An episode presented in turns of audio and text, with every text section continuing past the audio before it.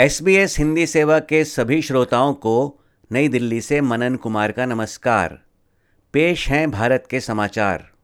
जम्मू और कश्मीर में संविधान के अनुच्छेद 370 को समाप्त करने के फैसले के खिलाफ उठते विरोध के जवाब में प्रधानमंत्री नरेंद्र मोदी ने कहा है कि अनुच्छेद 370 बीते समय की बात हो गई है और ब्रह्मांड की कोई भी ताकत इसे वापस नहीं ला सकती। उन्होंने ये बात एक हिंदी अखबार को दिए गए साक्षात्कार में कही। भारत के कई शीर्ष न्यायविदों ने मसलन पूर्व solicitor general of India Fali S Nariman, उच्चतम न्यायालय के पूर्व न्यायाधीश रोहिंटन नरीमन और श्री मदन लोकुर ने अनुच्छेद 370 हटाने के सरकार के तरीके और उच्चतम न्यायालय की संवैधानिक पीठ के फैसले की कई बिंदुओं पर आलोचना की है। इसी तरह पीपल्स डेमोक्रेटिक पार्टी की अध्यक्षा महबूबा मुफ्ती ने कहा है कि यह कोई अंतिम फैसला नहीं है और उनकी पार्टी अनुच्छेद 370 की बहाली के लिए संघर्ष करती रहेगी। जम्मू कश्मीर के लोगों ने कई सालों से जदोजहद की और इसमें हमें माली जानी बहुत नुकसान हुआ है। तो हमने उन कुर्बानियों को रायदा नहीं होने देना है, क्योंकि हमारे जो हिजब मुखालिफ है, वो चाहते हैं कि हम हिम्मत हारे, शिकस्त को कबूल करके घर में बैठ जाए, ऐसा नहीं होगा। हम आखिरी दम तक जदोजहद करेंगे और इनशाला जो मैं बार बार कहती हूँ, जो हमारा खोया हुआ वकार है, उसको सूद के समेत हासिल करेंगे। ये सुप्रीम कोर्ट कोई नोजबिल्ला खुदा साहब तो नहीं है।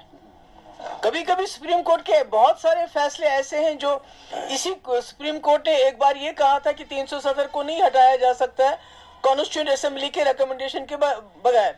वो भी जजेस थे, वो भी बड़े ही बाइज्जत जज थे। आज किसी जज ने और कोई फैसला दिया तो इसको तो हम खुदाई हुक्म तो नहीं मान सकते हैं। हमने तो जदोजहद जारी रखती है।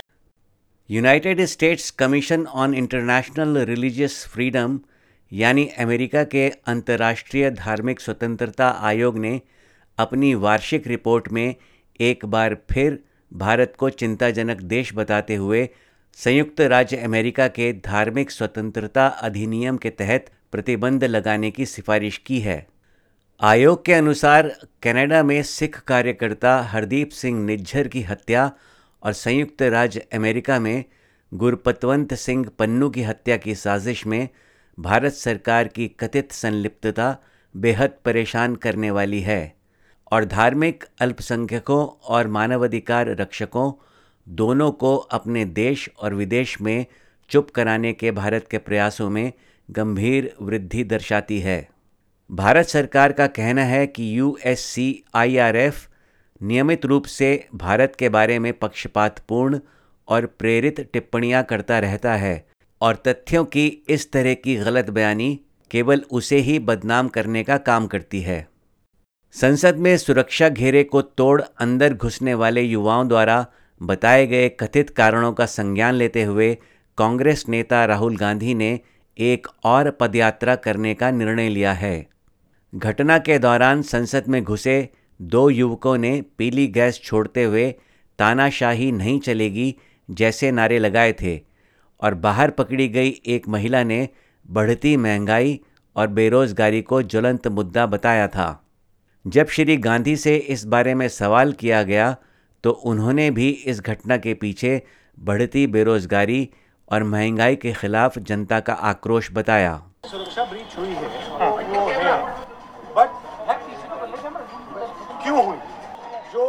देश में सबसे बड़ा मुद्दा है बेरोजगारी का मुद्दा जो पूरे देश में उबल रहा है। मोदी जी की पॉलिसीज़ के कारण हिंदुस्तान के युवाओं को रोज़गार नहीं मिल रहा। तो ब्रिज ज़रूर हुई है बट इसके पीछे कारण बेरोजगारी है और महँगाई है धन्यवाद। तीन प्रमुख राज्यों मध्य प्रदेश राजस्थान और छत्तीसगढ़ में हाल में मिली हार के कारणों को तलाशते हुए कांग्रेस जनता को परेशान कर रहे इन दो मुद्दों को प्रमुखता से चर्चा में लाना चाहती है। भारतीय जनता पार्टी और मोदी सरकार इस घटना को गहरी साजिश बता विपक्ष, खासकर कांग्रेस पर निशाना साधने की कोशिश कर रही है। मीडिया रिपोर्ट्स के अनुसार यह यात्रा जनवरी में सुदूर पूर्व में स्थित किसी राज्य से शुरू होगी और पश्चिम में गुजरात या राजस्थान में समाप्त होगी।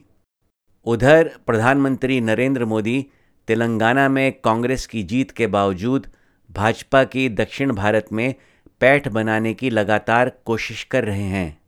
इसके लिए उन्होंने दक्षिण भारत में सबसे कठिन राज्य तमिलनाडु को चुना है।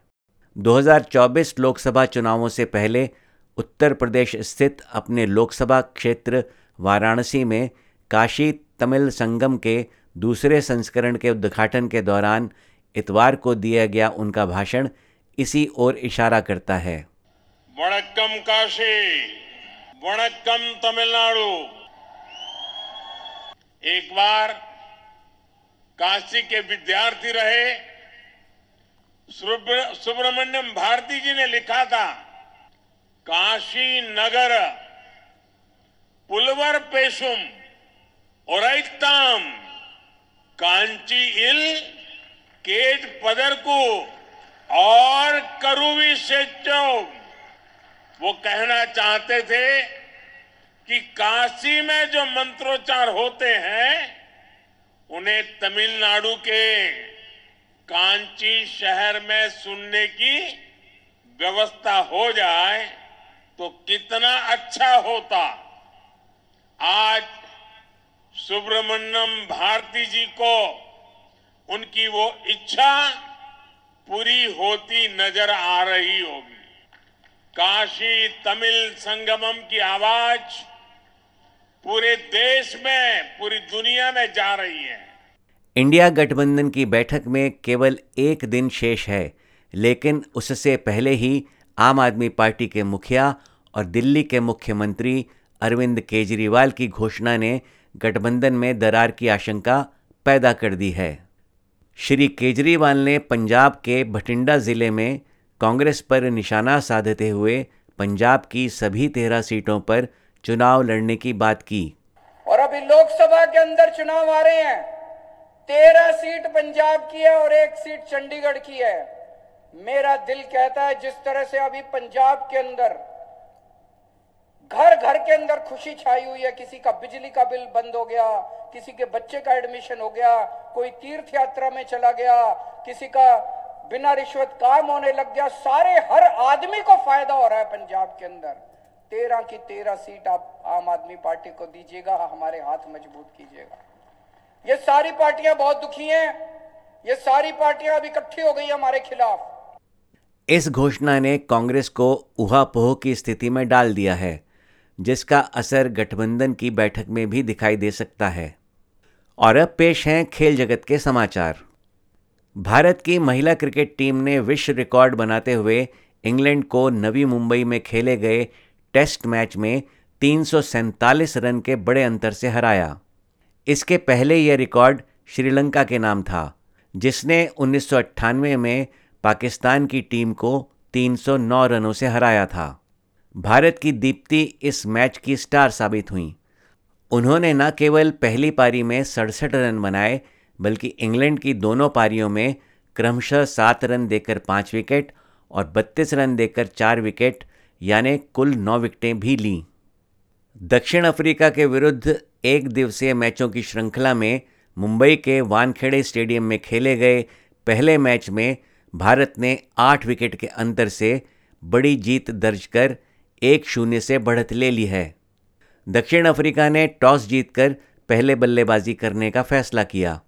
मगर भारत के तेज़ गेंदबाजों की खतरनाक लेट स्विंग होती गेंदों ने उन्हें जमने का मौका ही नहीं दिया।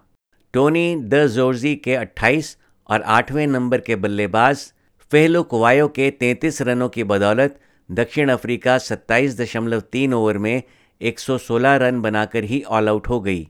अर्शदीप सिंह ने 37 रन देकर पाँच विकेट चटकाए। जबकि नए गेंदबाज अवेश खान ने 27 रन देकर चार विकेट अपनी झोली में डाले। भारत की ओर से साई सुदर्शन ने तिरतालीस गेंदों पर नाबाद 55 रन और श्रेयस अय्यर ने 45 गेंदों पर बावन रन बनाकर केवल 16.2 ओवर में ही भारत को जीत दिला दी। प्लेयर ऑफ़ द मैच का खिताब अर्शदीप सिंह को उनकी बेहतरीन गेंदबाजी के लिए मिला। इसी के साथ समाचार समाप्त करने की अनुमति दीजिए नमस्कार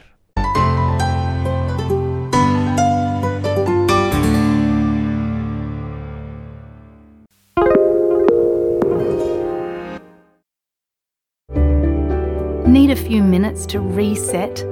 Great Minds is a podcast from SBS that guides you through different meditation styles from around the world.